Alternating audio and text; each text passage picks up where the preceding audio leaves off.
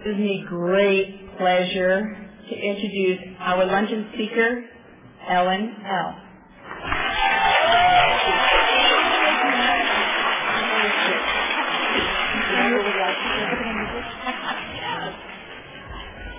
hold on, hold on. Good morning, everybody. My name is Ellen, and I am an Al-Anonic. Hello, Ellen. Any other Al-Anonics out here today? Yeah, guys? And for those of you who didn't raise your hand, you'll know what it is soon enough before the day's over. Or I'm done talking, that's for sure. Um, oh my gosh, you know, I had so many thoughts going through my head, they were still whirling around. I got to grab a couple of them so I can start this thing. I was, I was sitting across at lunch from Tim, and uh, he comes over and he goes, "Are you kind of nervous?" And I said, "Yeah." And he goes, "Yeah, I could see it on your face." so if a kid sees it, I think I'm pretty much in trouble. Anyway, uh, well, you know, what am I talking about? He's going to be an Al-Anon someday. He's just honing up his skills. um, They can read, I'll speak directly. He said. so anyway. you can't hear me? Well, for God's sake, this thing's too far away. All right, all right. It's. Yeah, yeah, forget it. Don't touch it though. Yes, yeah, Hold it up. Just talk. Oh, hey, how about that? Oh, okay. Oh, oh, all right. Should we start over? All right. Um, where was I? Oh, yes, I'm talking.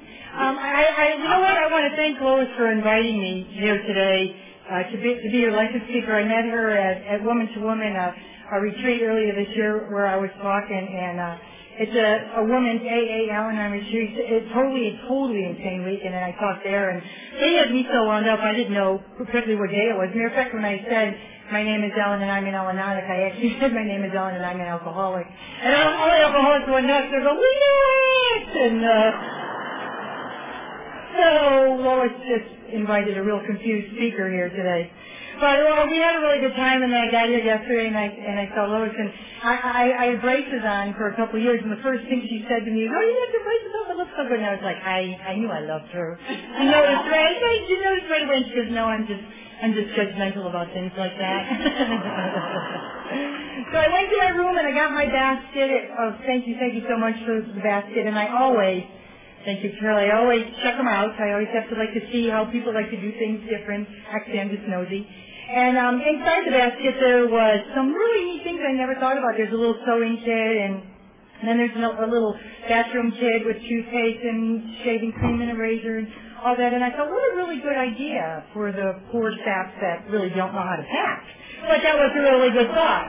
So a little while later, I'm getting ready to go, and I went to brush my teeth, and this poor staff didn't have any toothpaste. So thank you, thank you. Um, we've really been having a good time. You guys really know how to. Oh, guess what? I never hit my button. Great, now it's set. Okay, I got a timer here.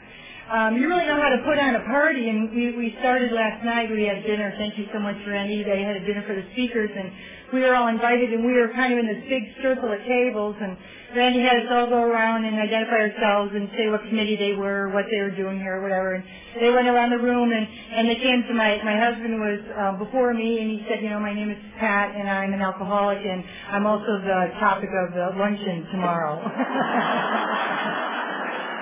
I just want you all to know that he's only a topic of half of the luncheon.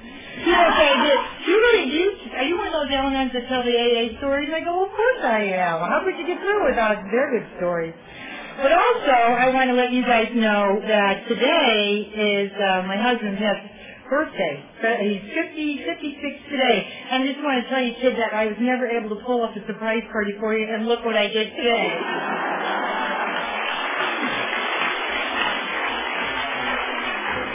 So, on the count of three, let's all say surprise. One, two, three. Surprise! I, I know where the gifts are, but we'll find that out later. Anyway, um, we've just really had such a good time, and whenever I come somewhere, I'm, I really believe that, you know, when you're somebody's guest, that you should attend, you know, all the meetings and go to see all the speakers and all this other kind of stuff. And I came here, and I, I thought maybe I might run into a couple people that I knew, but I couldn't believe all the people that I saw. I've been such a horrid guest. I'm, I uh, went to our opening uh, speaker meeting last night, and I got in there probably like a half an hour before it was over, and my friend Lynn was speaking, and I didn't even know it. But I had run into, oh my gosh, um, Joyce. I met her at Catalina, and and um, you know what? I knew I was going to do this, and I was going to forget what I saw. And Frank, and then I, you know, I saw me and Jacqueline at the dinner, and um, and I saw Lynn, and, and uh, who else did I see? Oh, and then last night I saw my buddy Kenny Bob. Are you here, Kenny Bob? That sucker, he lied to me. Well, he's an alcoholic. What do you want? He said, you I'm coming to lunch tomorrow, kid. I'm going to see you. You can't hear me?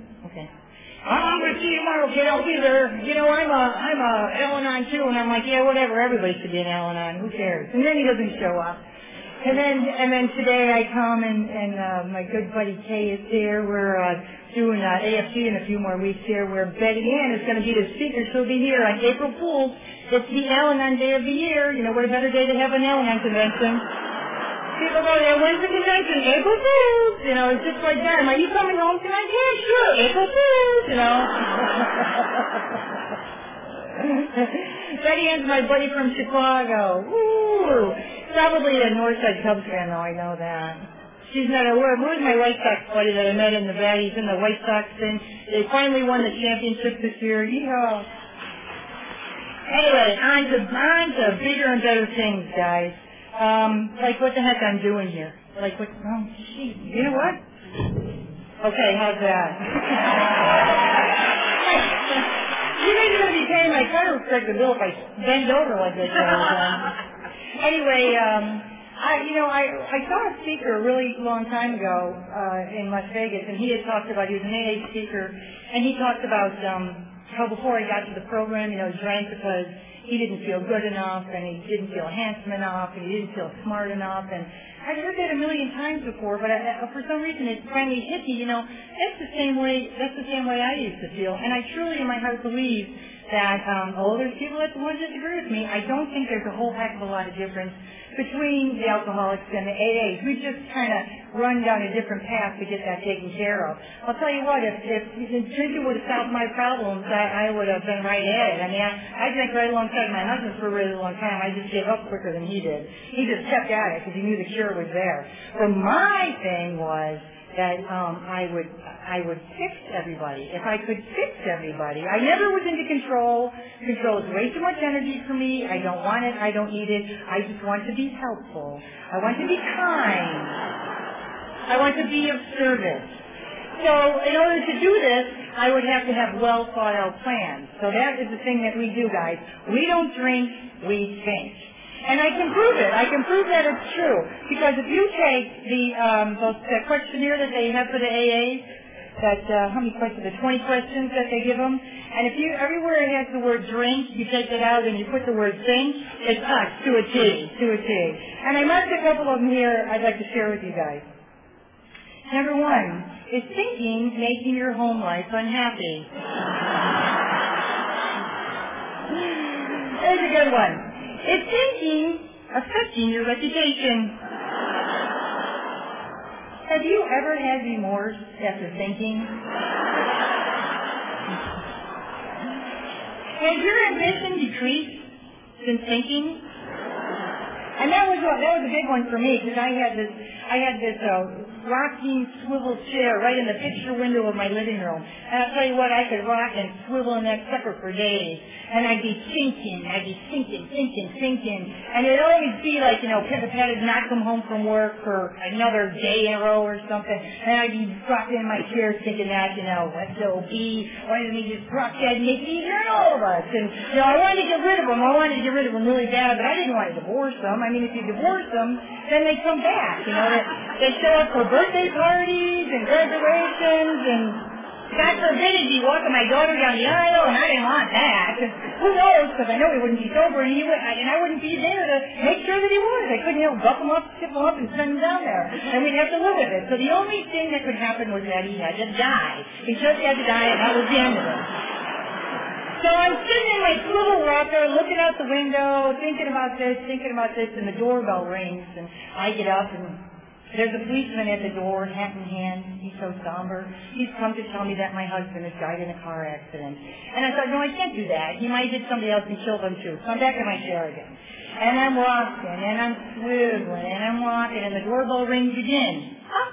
It's the guy he works with. He's a lineman. He, uh, back in Chicago, used to climb the big electrical towers, and the guys are at the door to tell me that Pat climbed to the top of some tower and he fell off and now he's dead.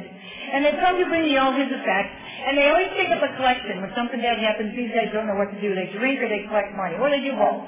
So they grab, they collected a bunch of money, they give me this envelope full of money, and they gave me all his effects, and it, it was all collected for me. And then I'm thinking I, I had to plan a funeral. I mean, planning a funeral in Chicago, an Irish Catholic Italian funeral in Chicago is big. It's big. It's bigger than this. And here I would be the chairman of this event. I'm the chairman of the funeral, and I get to do it all my way. I knew what he was going to wear. I knew what tie he was going to wear. I knew what underwear he was going to wear. I had it all picked out, and my dress too. And we, we even have opposing funeral directors in our family, and it would be Kenny Brothers and not whatever the pictures was, I forgot. And I wouldn't be there, and we would go there, and here I would be, all dressed up, and here would be my co-chairman laying down right at the head of the thing. And everybody would be coming in and they'd be saying, oh, Ellen, I'm so sorry. I'd be going, and I would just take all that pity in because I love pity. I love pity. Just give it all to me. And I like it even better when it comes with money attached. Then, here comes the union officials, and they're giving me that check that they give you that, you know, he's dead now check, I don't, uh, something. Yeah, some insurance. But no, insurance is separate. This is the union. I got help with life insurance. So they give me that, and then as time goes by, you know, he died at work, so what the hell?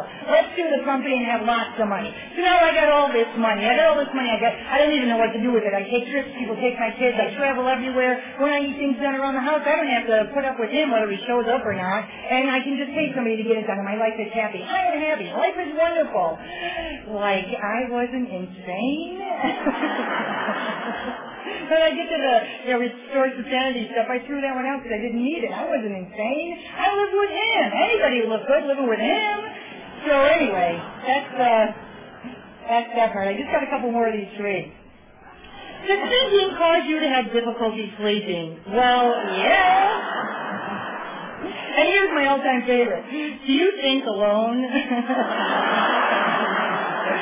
well, of course I think alone. You think I want your ideas in there muddling my head? I got all my own in there. And then the last, my very favorite. Have you ever been to a hospital or an institution on account of your thinking? Well, I'm here to tell you I wasn't, but it really, really pisses me off that he was. you know, what were we doing, guys, when they were in rehab? You know, having somebody serve them meals, making moccasins or wallets or whatever Dr. Paul talks about. What are we doing? We're at home taking calls from the bill collectors, you know, where's the money? And the relatives are calling, what's the matter with you guys? What's going on in your house? Why can't you get yourselves together? And there he is, you know, writing and making things and, you know, uh, getting tan in between, you know, and all this other kind of stuff. I got these kids, I'm wiping butts and scrubbing toilets, I'm doing the whole thing, all by myself. So, anyway, and then, uh, um, well, wait a minute, I haven't even gotten to that part yet. I haven't even gotten to the meeting yet, so I can't tell you that. But anyway, but that's what happened to me. And so, um, I do believe that, um, there's really not too much difference between us guys. I think we should print one of these pamphlets and change all these words to things. Let's have a business meeting on that, huh? Uh, everybody. So anyway, uh, we, Pat and I are both from Chicago and I used to go to this tavern in Chicago. Chicago's loaded with taverns; they're everywhere, and they're like family kind of things. And I used to go with my friends to uh, Branch Tavern in um, in Oak and we would go there, and they had they had uh, baseball teams, and they had bus trips to go see the White Sox at Smith Park, and they had parties in the sports reserve, and the vendors would come and bring liquor and put on parties, and we just really had so much fun. And I was in there one night with my girlfriend and across the room I saw my husband to be. I saw Pat and I was looking at him and I was going, oh, that guy's kind of good looking, which is, of course, very important. And then I saw later on he brought out this big fat wad of dough and I thought, and he's rich too! And as the night went on, I made sure I met him. I just hooked myself into him and reeled him in, and, and, and we picked up. He was just wild and crazy and fun. He was everything that I didn't have the nerve to do because I was a sweet, sweet, sweet, innocent little Irish Catholic girl that did not do anything wrong because my mother would die after she killed me. And then, you know, so And um, and my my father would killed me twice, but he died when I was a kid, so I got lucky on that one. No, not really. You're kidding. But anyway, uh, so I, I hooked up with Pat, and we just ran amok, and we had so much fun, and life was wild and crazy and just fun. And one day he says to me, "Hey, how about we move in together?" And I said, "Oh." I can't do that. I've got the Irish form of Mother Teresa as my mother. You think I can move in with you? That that'd be a sin. so he says, Yeah, you're right. A little while later he goes, Well, why don't we get married? And I said, hey, yeah, right. And that was kind of the basis of our deciding to get married. I, I listened to Dr. Laura on the radio, and she talks about, you know, when people are in problems, well, you know, did you discuss this before you got married? And did you know this about them before you got married? And, and I'm like, well, no. I mean, who thinks about that? We were thinking about the wedding. We were thinking about, you know, should we have an open bar or just beer and wine, you know? Should we serve the marijuana in bowls or should just leave it in the parking lot to, you know, to smoke? And, you know, I mean, this party was, it was incredible. I remember, you know, running around the photographers trying to take pictures and my mom comes up, Al, what happened to the wedding party? And I'm going, geez, ma, I don't know. There's 14 of them. They just disappeared off the face of the earth. But if you walk out that door right there, you're around the corner, they're all in the parking lot getting high. And so was the bride and the groom. They couldn't find us either. But we had a heck of a, a heck of a wedding. And then we went to Acapulco, and that was even worse. And I had a good time there. And then we came home and commenced our family life. Neither one of us knowing how to do it. I mean, Ted had been married before, and I thought, oh, you know, he knows how to do this. Actually, I didn't think of the fact that he was divorced, so evidently he didn't. But uh, he knows how to do this. I'll just follow his lead, which was he did nothing. So we lived in this apartment for a while. And my mom was a, you know, stay-at-home mom. She did everything. I mean, I was 21 years old, and I didn't know how to do laundry. I didn't know how to cook. I never even cleaned my bedroom. Clean the toilet? I, do you do that? Do you, do that? I thought you flush. That's all you do is flush. I don't know any of this stuff.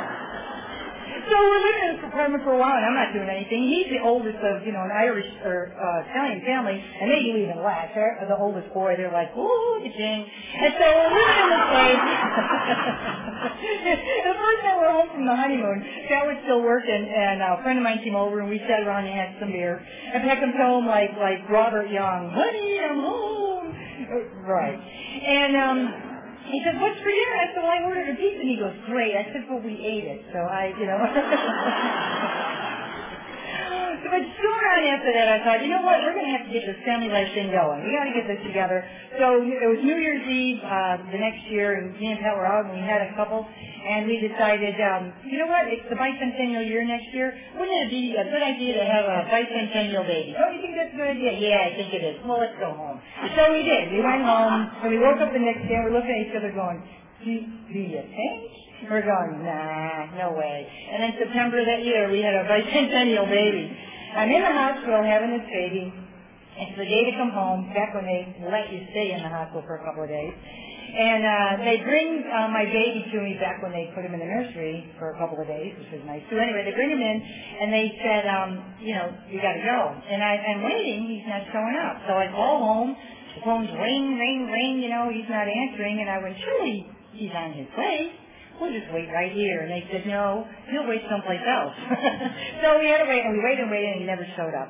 So my mom came and picked us up and brought us home. And I, you know, I got home and I said, Nancy, what you know, what gives? This is your your your new baby, the future quarterback in Notre Dame. Had it already decided he was going to be the future quarterback in Notre Dame, and you don't even come pick him up. And he says, I am so so sorry. I went out last night to celebrate the birth of the future quarterback in Notre Dame, and I overserved myself, I didn't wake up today, and I am so so sorry.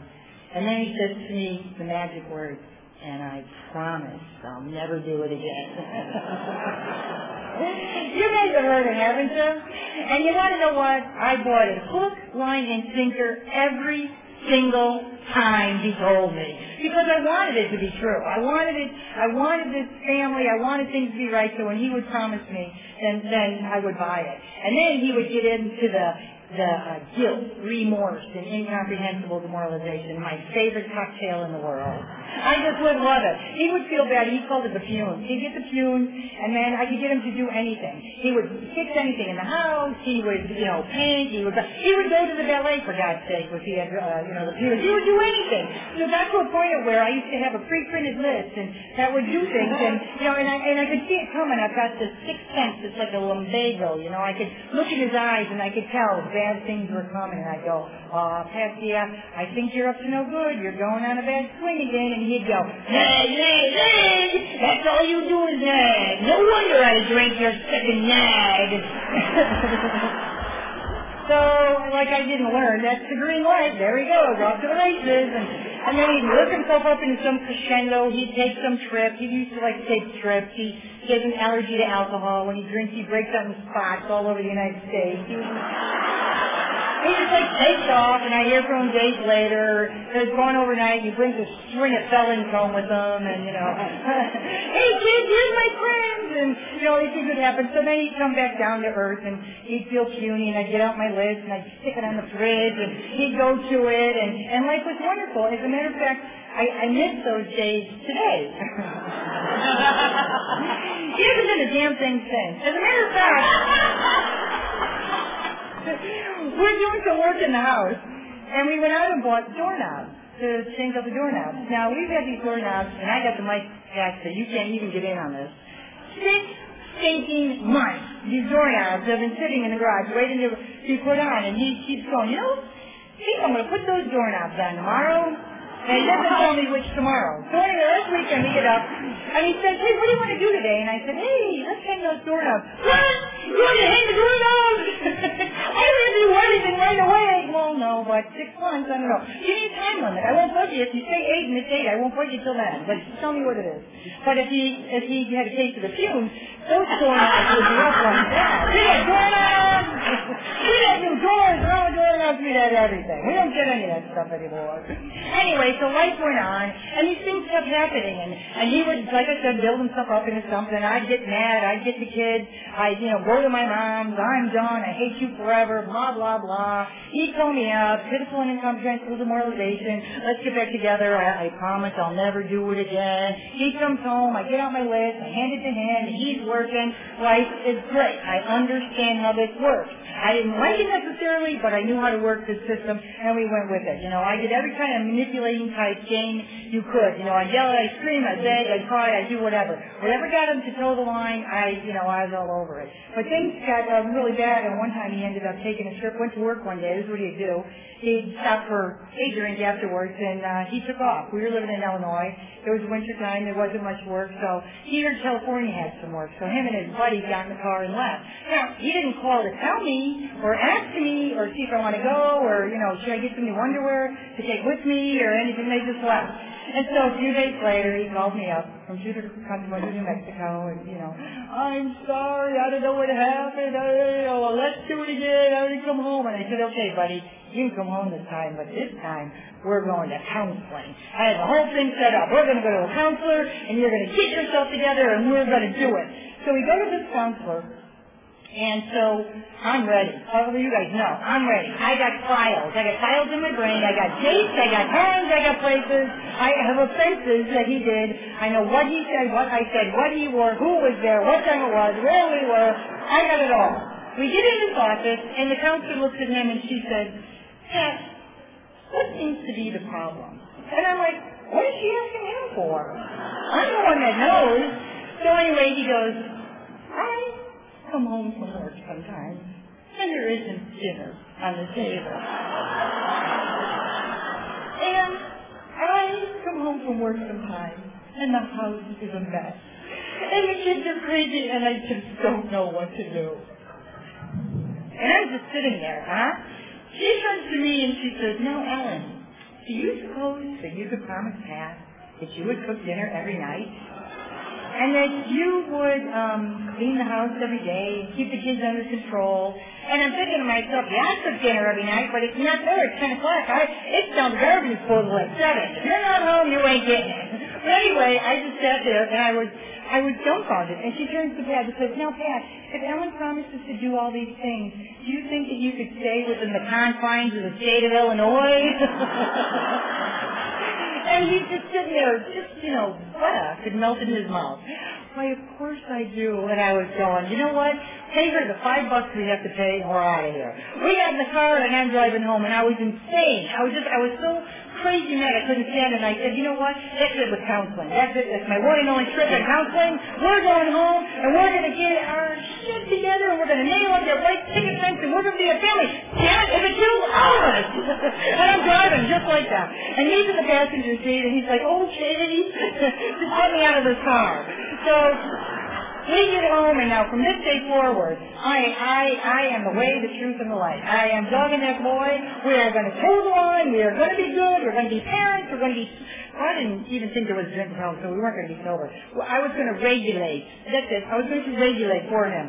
We'd go out sometime to a wedding, and I'd say, geez, Jesse, you look so nice in that brand new suit. I'd hate to see you throw up on it. How about you don't drink tonight? You know, I, had all these little plans. Of course, none of them worked. So anyway, they just trudged our unhappy road to destiny.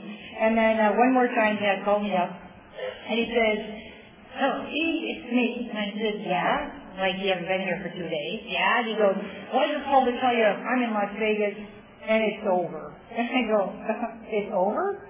You're dumping me?" I mean, that's like having a job you hate your whole life, and then you get fired before you have the pleasure of quitting. You're dumping me?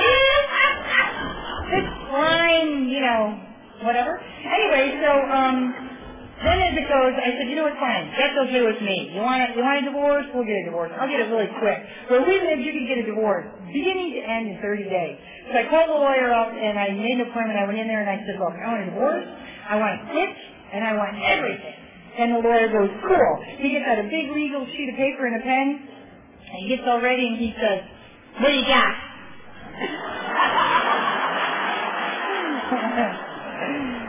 And I said, yeah, uh, nothing.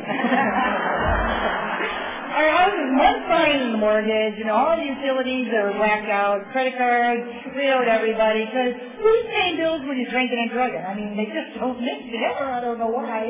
So, uh,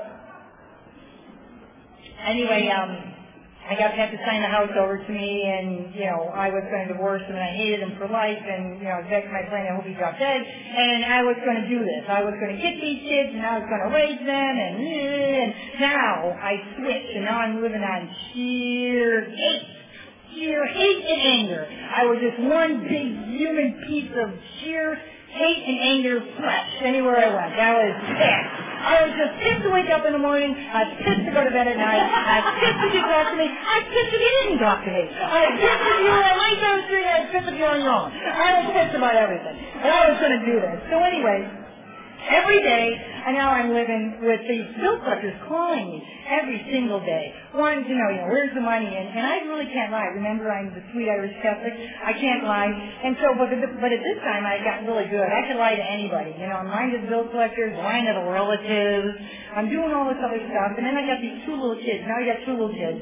They get up in the morning and they want breakfast. And I'm like, I told you yesterday. For Christ's sake, you know, and I dress them up and I put them outside and I'm going, you know, I'm going forward every day because I have to. And I'm mad and I'm going to do this stuff. But then at night, and then I put those kids to bed and I lay in bed and all these thoughts that were in my head were just kind of swirling around during the day because I was too busy to think about them and they started settling on me like dust and I'm laying in bed and I am scared to death.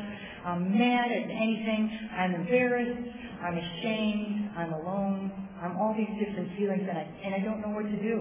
I don't know what to do. I don't know how to get out of this. And and at this time, I was even thinking about checking out. You know, suicide is not something I ever even thought I would consider. But at this time, um, I had heard a TV show about this guy talking about wanting to commit suicide, and it's like being out in a body of water, and you're hanging onto a log so you don't drown. But after a while, your arms just hurt so bad, you just want to let go of that log. And uh, that's how I felt. My heart hurt so bad.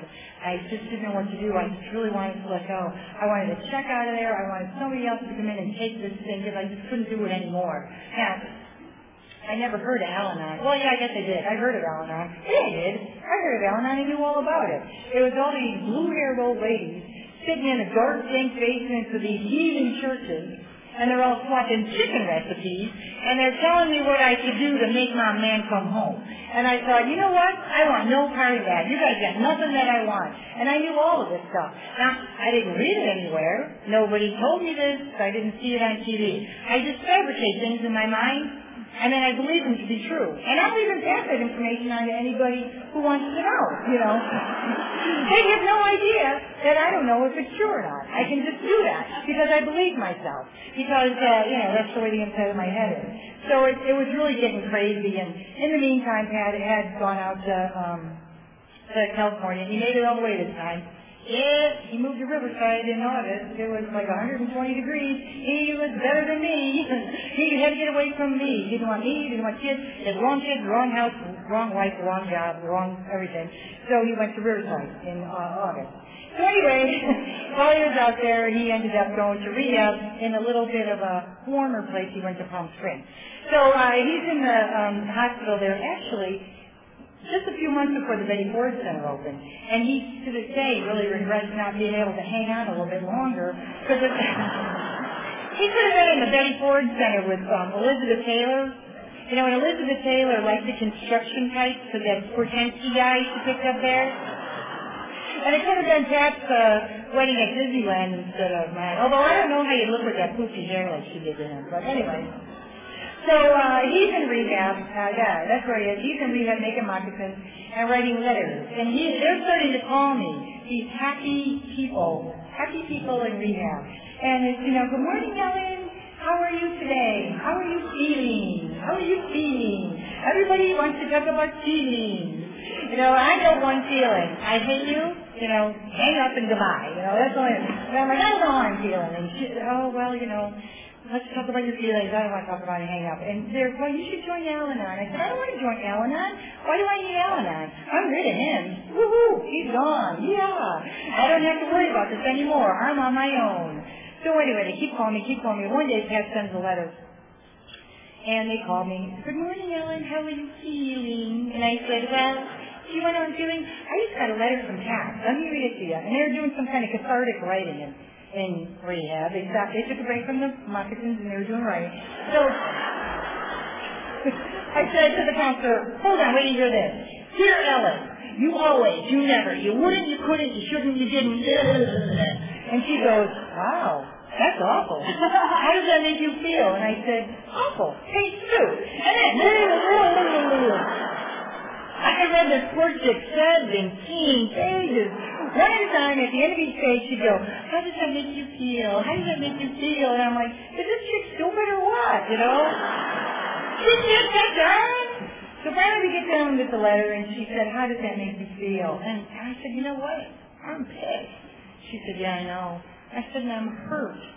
She said, yeah, I know, and I'm scared, and I'm all these other feelings that I couldn't even identify before. And, and she said, yeah, I know. And it's the first time I ran into anybody that knew, anybody that understood how I was feeling. Because everybody, all our friends and relatives, they could see the craziness going on in our house. And our house was kind of like a movie set. The front had all painted pretty, the lawn is nice, little flowers. You open that front door and it's like the first 15 minutes of Saving Private Ryan. You know, she's screaming, there's dead bodies on the floor, you never know what's going to happen when you walk through my front door. So, know, nobody understood the house that I lived in. And um, so now I'm talking to this counselor, and she goes, tell me what's been happening. And I never told anybody. I never, ever told anybody because I was so ashamed of the way we were living. Both of us, not him, both of us. And so um, I started telling her a little bit, and she said, yeah, I know. Tell me some more. So she was like unimpressed, so I told her some more. And um, she wasn't impressed again. I'm more on the competitive side. And I thought, well, all right, honey, let me tell you this one. so I laid some more out, and all she said was, yeah, I know. And you know what?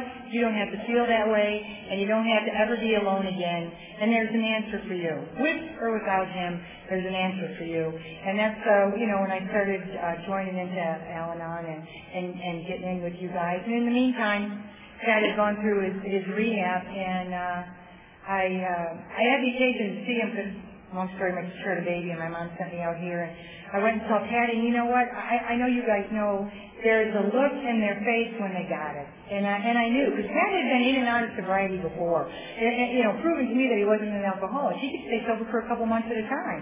So one day, oh, this is a funny one. One day he was in the program and he was out golfing with this big group of guys who has a spiritual leader. And, um, and he was talking to this guy, and I'm not sure about the conversation because I wasn't there. I'm thinking the guy said to Pat, maybe you're not done drinking or maybe or something like that. And then Pat like left the course and called me. and He said, "This guy said I'm not an alcoholic. I should go out and drink some more." so he goes, "Get a sitter. We're going out." You know, and that's the kind of stuff that we did. I was like, "Woohoo! I didn't want him to be an alcoholic. All my friends went to the bar. What am I supposed to do if I can't go to the bar? I don't have a problem in the bar. Leave him at home. I'll go without him. What the heck? You know, I, I wanted no part of this life. First year we were in the program, we went to a um, uh, New Year's Eve dance in the basement of some church. Oh my God, there was four people there, and I was sitting there going, "What have you done to me? What life have you brought to me?" But you know, since then, today we have time for nothing because we're so full of program these days. And so Pat came home we ended up, you know, getting back together again. Oh my God, I didn't even tell you about the the worst part of my uh, story is when we were separated, I found out that I was pregnant. That's really one thing that put me over the edge. I didn't even know how it happened to begin with, but you know. I did work for an OBGYN, but uh anyway, I found out I was pregnant and at that time had no want or desire of getting back with Pat. I've got these two little kids. I'm working a part-time job. I can't find, I'm looking for a full-time job and I can't find one. So um, I decided this, this one's got to go. He's just got to go. And I, um, when it got right down to it, you know, I was willing to give up, this is just me, only my opinion, the life of someone else because I couldn't get my act together. So that's when I crashed and I burned and I and I was ready to hear whatever you guys had to say. So Pat came home and he had that third baby. He's 22 years old. Today he's going to be 23 in March. And uh, now we can't get rid of him. We're uh, we're trying really, really hard. I 23 in March, and I said, don't see you living here in March, there, fella. When you're 23, I see you somewhere else. He's going, you do? Like where? And I'm de- redecorating his bedroom and when the oldest one left, I, I painted his bedroom pink, but he didn't care. He came back anyway. so anyway, anyway, so now we have, you know, we have this kid, and um, oh my God, our life today is so so incredibly different. You know, Pat and I are, are totally committed to each other and to our family. We have three kids and have five grandkids now. They can't stop them. They're like coming, there's five of them. The oldest is three. No, just turned four. But they just keep mass producing these kids. And, uh, you know, life today is just incredible. Um, and my kids were too young for Alateen when they started and just never got them in later. But I do believe that, you know, they, they got a design for living through us they they heard the things that we say. They repeat, you know, program stuff, and they've got it, and they don't even know. I'm so happy to see where we are today. But that doesn't mean that I'll ever stop coming. I mean, I have a little bit of an insane thing myself to this day. Um, a few years ago, we, uh, two years ago, we went to my niece's wedding back in Chicago, and I was really, I was really worried about how this is going to be because there's a lot of my my sister and brother-in-law's friends back in Chicago that we haven't seen since you know sobriety has hit the household, and we were always the topic of many conversations, the entertainment of many parties. you know, like the low lights are here, you know, the Frankfurt people are here again, you know, whatever. So um, I was really worried about going back and knowing, letting these people know, like, why do I care? We are today upstanding citizens, and I had to make everybody get in line. But yeah, I got I just have to give you a little quick story about why it really bothers me. I mean, this is the kind of stuff that we used to do. My sister, my brother-in-law, my their last name is O'Toole, and every uh, every St. Patrick's Day they have a big St. Patrick's Day party, and we live kind of far away, and they say, you know, come on out to St. Patrick's Day party and spend the night because it's too far. So just an impact, the kids weren't there, and we'd go out there and we'd have this bang up Day party and woo and, and uh, um, the first night, first year we spent the night, and we're sleeping in bed, and we wake up in the middle of the night, and I hear this noise, it's kind of I wake up and Pat is in the corner on his way to the bathroom, but mistakenly thought he was there and wasn't. I'm not going to go into detail. Use your imagination. But it hit the wood floor, and I'm like, ah, what kind of smack and he, goes, ooh, and he bounces off the wall and hits another corner, and he's going over there, and I'm like, oh shit, what is so big? And so, you know, we're mopping the floors and trying to buff them up and fix them and everything. So the next year, they, they had another St. Party and invited us again and said, you know, you guys stay with us. When the party was over, they put us in the basement. So we're in the basement, and um, this is Pat's story, and he says he, he woke up, and uh, he looks up at the ceiling, and the, the ceiling is finished, because it's not finished in the basement. And he's going, I, you know, there's a ceiling here. And he looks in, and he looks on one side, and um, he sees my sister laying next to him. And then he looks on the other side, and, and my brother-in-law's on the other side. And my brother-in-law wakes up and he's Pat right next to him, and he starts yelling, Donovan, Donovan, where are you? Because he can't really see really well, and he's screaming, and Donovan's like, oh, where are you? And Pat's laying in the middle of the two of them. They're under the covers. He's on top of the covers. They have pajamas on, and he is butt ass naked. Okay? You guys get the deal? Now here I am, 20 years later, the picture of program know we are serenity. We're losing. We're losing this stuff, right? And I'm going back there and I'm going to show these people we lose serenity. We're not in trouble anymore. So, um, but I had a few little details that I had to iron out before I went. My oldest son just loved his pot. And I said, Hal, this is post 9-11, and please, don't bring your pot with you on the trip because you're going to get caught at the plane, it's going to ruin the whole trip, and and I'm going through this whole thing, and he's looking at me like I have three heads, and he goes, oh, what's the matter with you? I'm not bringing pot on the plane. And I said, well, good. I have to tell my son-in-law the same thing. You know, he can bring pot. What are you wearing? Let me see your shoes, the mask, the tie, and, you know, I got everybody dressed, everybody lined up, we're all going. So I'm telling Pat the story about how I told my son not to smoke the pot. And he's, uh, he's like receptive. He's board with me. He understands. He's going with it. And I thought, well, what a better time to bring up something for him. So I said, my husband is the business manager of a union. He's very union, union, very union, American-made cars, you know, union, union. So um, my brother-in-law works for Walmart. So I said to him, yeah, while we're at the wedding, would you do me a favor and like not bring up anything about Walmart? What is the matter with you?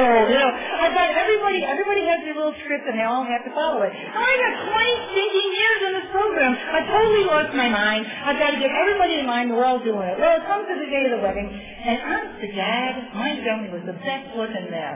Oh my boy, their suits and ties, Kate got dressed, everybody looked cool. We were wonderful. We went to the wedding, we went to the reception, everything was great. Now, um, we had some cocktails. We were dancing the best of everyone there. Everything was great. I was so proud. These idiots that I'd seen before at St. Patrick's Day parties, they're looking at us like, wow, I know they were thinking this. Aren't those Lavins really something?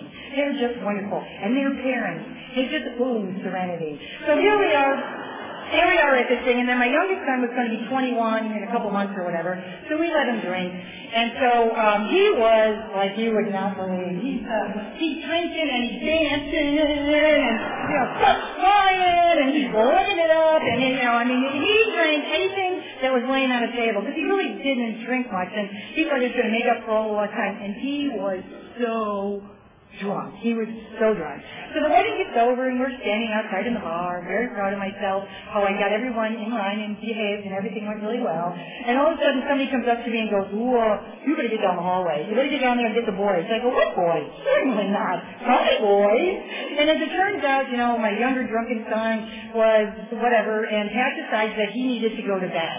Well, you don't tell a drunk that it's time to go to bed when everybody else is going out partying. And I don't really know what happened to this day and I will not ask. But somehow or other, some um, altercation ensued where one touched another and there was touching going on of the angry kind. The next thing you know, they're rolling down the hall. The serene father, the serene sober father, and the drunken one, and the, you know, the other kid, the cousins are in there, the uncles are in there, and all of a sudden there's hosting and food, everybody's fighting, everybody's yelling, and it's your boy.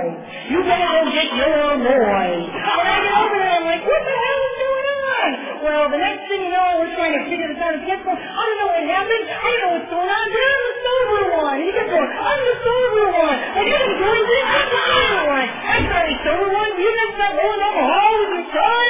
And it's just nice thing put in a few months ago. And he's rolling down the hall with me. And so all this is going on. And the next thing you know, you can hear people stomping. I turn around and it's the stinking police in total SWAT gear. They got the helmets, they got this, they got guns, they got this, and, and they come up and they're going, you know, where's the boy? You know, my everybody's thinking son, where's the boy?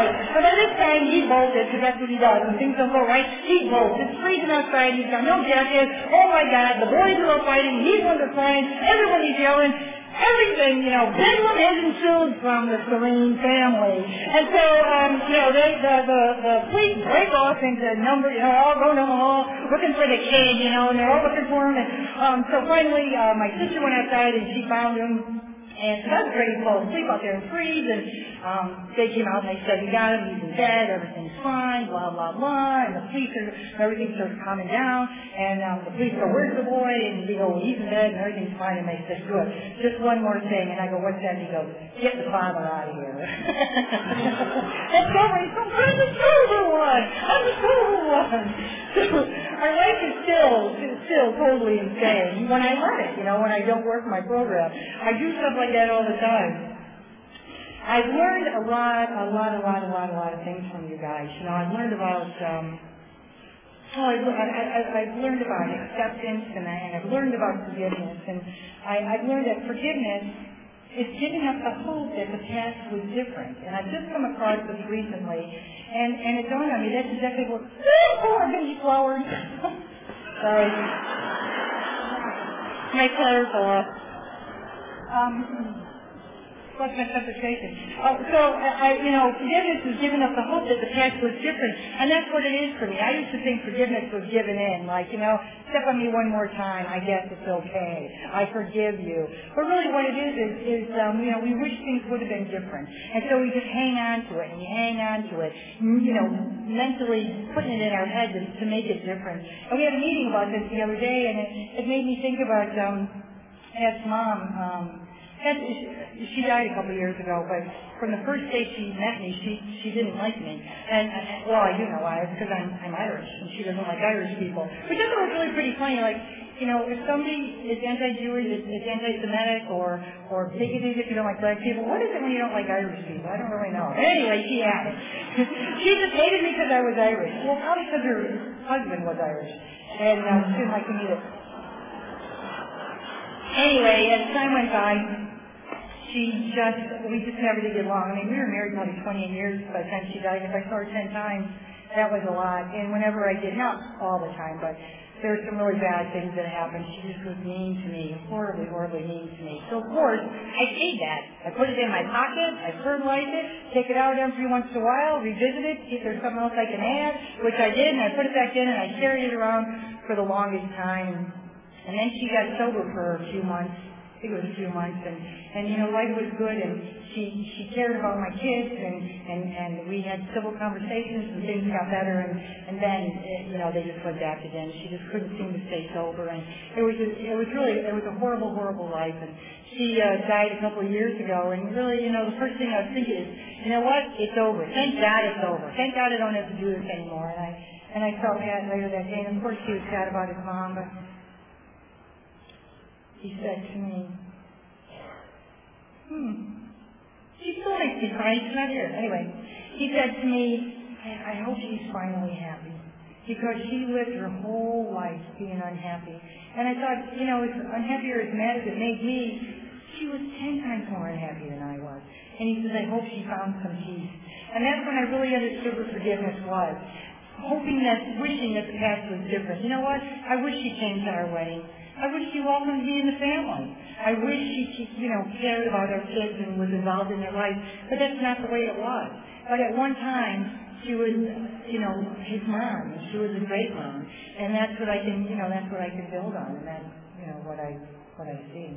Anyway, um, you know, I had all these stories in my head and I was going to go over. Okay, I got one more. all right, here, I got to tell you my ring story.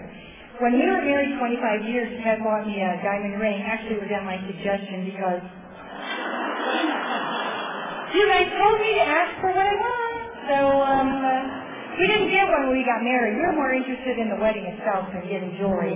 So, um, you know, we, I said I wanted a ring. So he buys me this diamond ring, and oh my God, I was so excited to have it. I would watch that sucker every day. I'd brush my teeth and I'd brush that ring this, this was going to shine. If I waited 25 years, it was going to shine. It was the shiniest ring there was, and every day I'd be scrubbing that thing, and that's gone. Young, not to be cleaning that ring over the sink, you know. I bought that for you, and, and you're going to drop it down the sink, and, and you're going to lose it because you don't take care of anything. I'm scrubbing, I'm like, shut up, leave me alone. I'm shoving my ring. So off he goes. So I'm cleaning it one day, and I took it off, and I'm trying to clean the inside with the brush, and I'm cleaning it, and all of a sudden it slips out of my hand. And it starts bouncing around the bathroom, and then I don't hear it anymore. And I'm looking on the sink, and I don't see it. And I've got this 25-year-old sink that's got no stopper in it. I don't even it's hanging one. There's no stopper in the thing, and it's gone, and I was like, I am so in trouble. So I run downstairs and I go outside and I get that long barbecue fork off the grill and I'm in there and I'm digging and I'm digging and I can't get it. So then, I, and, and you know, the only thing in the back of my mind is he cannot know I did this, you know. So then I'm in there and getting a hanger and I'm pulling apart the hanger and I'm sticking it in there and I'm trying to get it. That doesn't work. So next thing you know, I'm in the garage and I got a pair of clients and I'm I'm under the sink, you know, trying to open the thing and it won't open. And so finally I had to give in and do the one thing I didn't want to do. and I call Xylophone and I go, and he was uh, still in town and, you know, always so cheery. What? You want? I said, I know my ring down the. And he goes, you How many times have I told you not to clean that ring over the sink? Uh, and I told him, just get home and help me. So he comes home. He was all dressed up that day because he got a meeting. He had a suit on and everything. And so, of course, he goes and gets the barbecue fork because he's more adept at these things than me, and he's digging in there. He couldn't get it. Then he's got the hanger, and he's digging with the hanger, and then he's got the pair of clients, and nothing's moving. The sink because it's so old.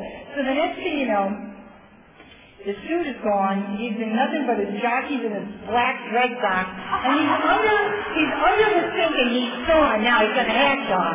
He's sawing. And going with every with every stroke. You breathe you this is through. How many times they prove the Lord to clean the ring over the sink. I want that for you and you just you don't think I had to do. So finally, he gets through the pipe and he swings it open and he doesn't hear it. It doesn't like bang in the pipe. And then he says to me, I don't hear the swing in the, in the pipe. He goes, are you sure you saw that thing go down the sink? Now, I'm standing up here and he's still down there and I'm like, holy shit, you know, I got the black dog and the white dog thing going. The white dog's going, you didn't really see it go down the sink? And the white dog's going, shoot it, find the ring, find the ring. You know? I'm like moving everything on the sink and I said, well, of course I saw it go down there. And I'm thinking, if I find that sucker, I'm dropping it. didn't go through all that grief for nothing, you know. And as it turns out, he took the pipe out hard and there was so much grunge in the bottom of it that it was easy sitting in there and so he um you know cleaned it for me and gave it back to me and so now when I clean it oh I had a new sink too. So now when I clean it, I pull up the drain, I lay in the towel, I put the dogs outside, I lock my bedroom door, I don't answer the phone. and it has nothing to do with breaking the ring. I just don't want to do that one no more. I go to a meeting on Thursdays with a, my favorite meeting ever with a whole bunch of old ladies. It was, it's just a sea of, the oldest one is 96 years old, Madonna, and she is just my idol. I love her to death. And um, I hang with these women because they've been in this program for so long, and they are so incredibly funny. This one older lady, um, Dorothy, Dorothy Lorraine, we, were, we had a meeting one day, and... That's it. No, I have 10 minutes. Actually, you know what? What's going on after this meeting? We can keep going, can't we? How many? I have one story. Put it on the tape then. We're going, Mark. I have this. Ricky's choking. You're so cute. Get away with it. All right, I got two more stories and then I'll be done. Which one am I at? Oh, Georgie Lorraine. So we're having a meeting one day, and somebody gets up there and says, you know, does their story, and the topic is blah blah. So everybody's sharing on blah blah. And one girl kind of throws in something about her sex life. So like two more people down, somebody says something about their sex life. Well now it's changing from, you know, blah blah to the sex life. So this old lady Dorothy, I think she's like seventy six or something, and she says, Oh, I didn't know that we were going to be changing the topic today from blah blah to sex. So we're all like, ooh, an old time talking. Hold on to your chair. She goes, if we were going to talk about sex, I got something to say. We're like, oh, you go, girl. So, so she goes, if I knew the last time I had sex, it was going to be the last time I had sex. I sure as hell would have paid more attention.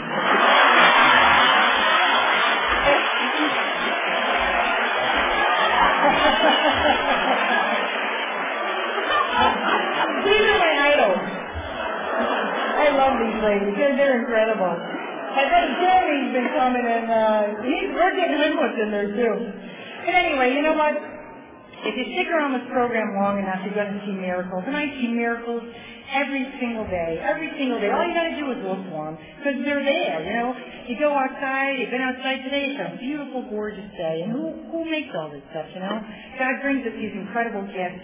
And and oh, these five grandbabies we have, you know, when they're first born, and you look at them laying and singing, they're they're squiggling around, and their faces are changing, and you just look at them and go, you know, what are you going to be? What are you going to do? You know, it's just incredible. So I have a miracle story about my mom um, who is my most favorite person in the whole wide world. My dad died when I was a kid. And I had three sisters, and he, she was our, our mom, our dad. We had no grandparents. It was just us and my mom. And I just felt that woman walk on water. And so when I moved to California, I remember I cried all the way to the airport. My poor father-in-law drove us. I was like, Ooh, they ignored me. They pretended I wasn't there in the back seat. I see my mom all the time, so I would talk to her every Saturday. I was sitting outside this morning having a cup of coffee, and every Saturday she'd call me up and she'd go, morning, sunshine. And I was sitting out there this morning and there was some girl, I don't know if you're here, but her friend walked up and she goes, morning, sunshine. And I thought, it's Saturday morning. Saturday morning, I miss that so much. Anyway, so she used call me every Saturday and we would talk and uh, we would talk about everything. And one Saturday she called me up and she said, Al, I got something to tell you. And I want to tell you that I thought about it for a long time and it's okay with me. I said, sure, Ma, what's up? And she said, oh, I've been diagnosed with lung cancer. And they're giving me six months to a year to live. And I'm telling you right now that you and your sisters are invited to live with me for the next six months to a year, but you're not dying with me, and I won't have it. And if that's what you want, then let it call. Okay. so, you know, I just hung up that phone, and I was devastated, crying unconsolably, not for her, for me. What am I going to do? What am I going to do without my mom? I just, oh, it was horrible. So the next week, um, she called up, and um, that was the plan, and that's what we decided to do. Two of us live in California, two of us live in the Midwest, and we all four converged there, and we watched movies, you know, our old movies, or we would just yak. And then when it got down towards the end, my mom was living by herself, and my one sister would go and clean her house and bring her groceries, and she could make it out to the kitchen and eat whatever was on the table, but she couldn't cook, and it just getting worse. So you guys told me that I'm here to take care of my family, that I tend to her heart because she tends to mine. Just like you tend to mine, I tend to yours. So I called my job. I told my family that I was going to leave, you know, for seven weeks and go home. My daughter was the only one objecting to it because she was home with all the boys alone.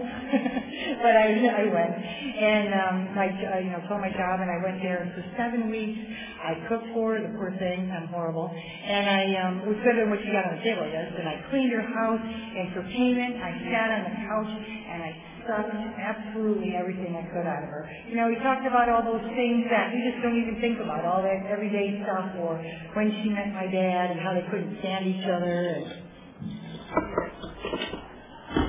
and um, I'm almost done, I'm almost done. Don't sweat, Randy. Anyway, so we sat on the couch and I sucked everything off of her, and you know, she was my most favorite person in the whole world. But my mom was not perfect. She had this tiny, teeny little, teeny little problem. My mother was prejudiced. She grew up in the south side of Chicago and she could not see her way to liking people of color.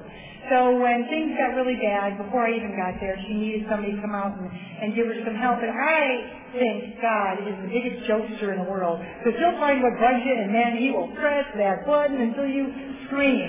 So she needed somebody to come out and give her bath, so God sent her this black woman. And my mother was pissed. Dolores would come in every day and she would give my mom a bath and my mom would just sit there, lipped, get pissed off.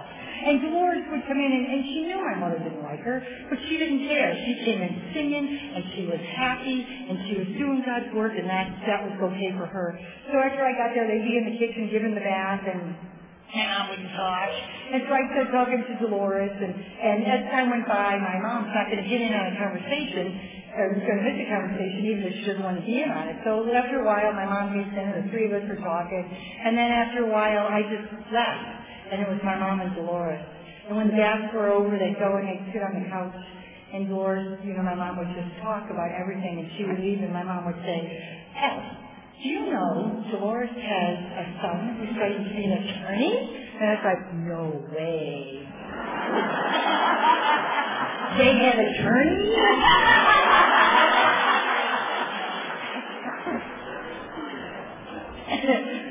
and they became the best of friends. They knew the neighborhood. My mom was from this old neighborhood, and they knew a lot of the hangouts, and they would just talk and just have a great time. And then the end of the seven weeks came, and Dolores came for her last time, and they gave each other a hug. And my mom had tears in her eyes because she was never going to see her new friend again, and she knew it. And I sat there and I watched it, and I thought, God had done for her what she couldn't do for herself. He set this opportunity up for her, and it was hers for the taking. And she could grab it or not. And she grabbed it, and she healed it. She had this little piece of hate in her heart that was there for who the heck knows what reason. And now it was gone. And it was about six weeks later that my mom just went to sleep one night and didn't wake up again, and she just passed on. And we all went back to Chicago and did her funeral, and I, I did her eulogy, and uh, I did that because you guys told me I can do this stuff. You know, I don't have to be scared of that anymore. And we laughed and laughed and laughed and we cried and cried and cried. And we, it was just the most incredible experience. And I have a faith and trust in God that I learned here. I knew about it before I came, but I believed it from here. And I walked out behind that um, casket in the church and I was smiling. And I was happy because I know I'm going to see her again someday. Because I believe this stuff. I don't think it's just smoking mirrors. I believe it. And I'm smiling. I, and I know people are looking at me thinking, what's the matter with her? You know, but um, that's the kind of stuff that I learned here. And I want to thank you guys. I want to thank you guys for, for helping me be a different person today than I was before. And I just want to close with one more thing that I've learned here. I like to start the day with a prayer. Dear Lord, so far today, God, I've done all right. I haven't gossiped, haven't lost my temper, haven't been greedy, grumpy, nasty, selfish, or overindulgent. And I, I'm very thankful for that. But in a few minutes, God, I'm going to be getting out of bed. and from then on, I'm going to need a lot more work. Thank you.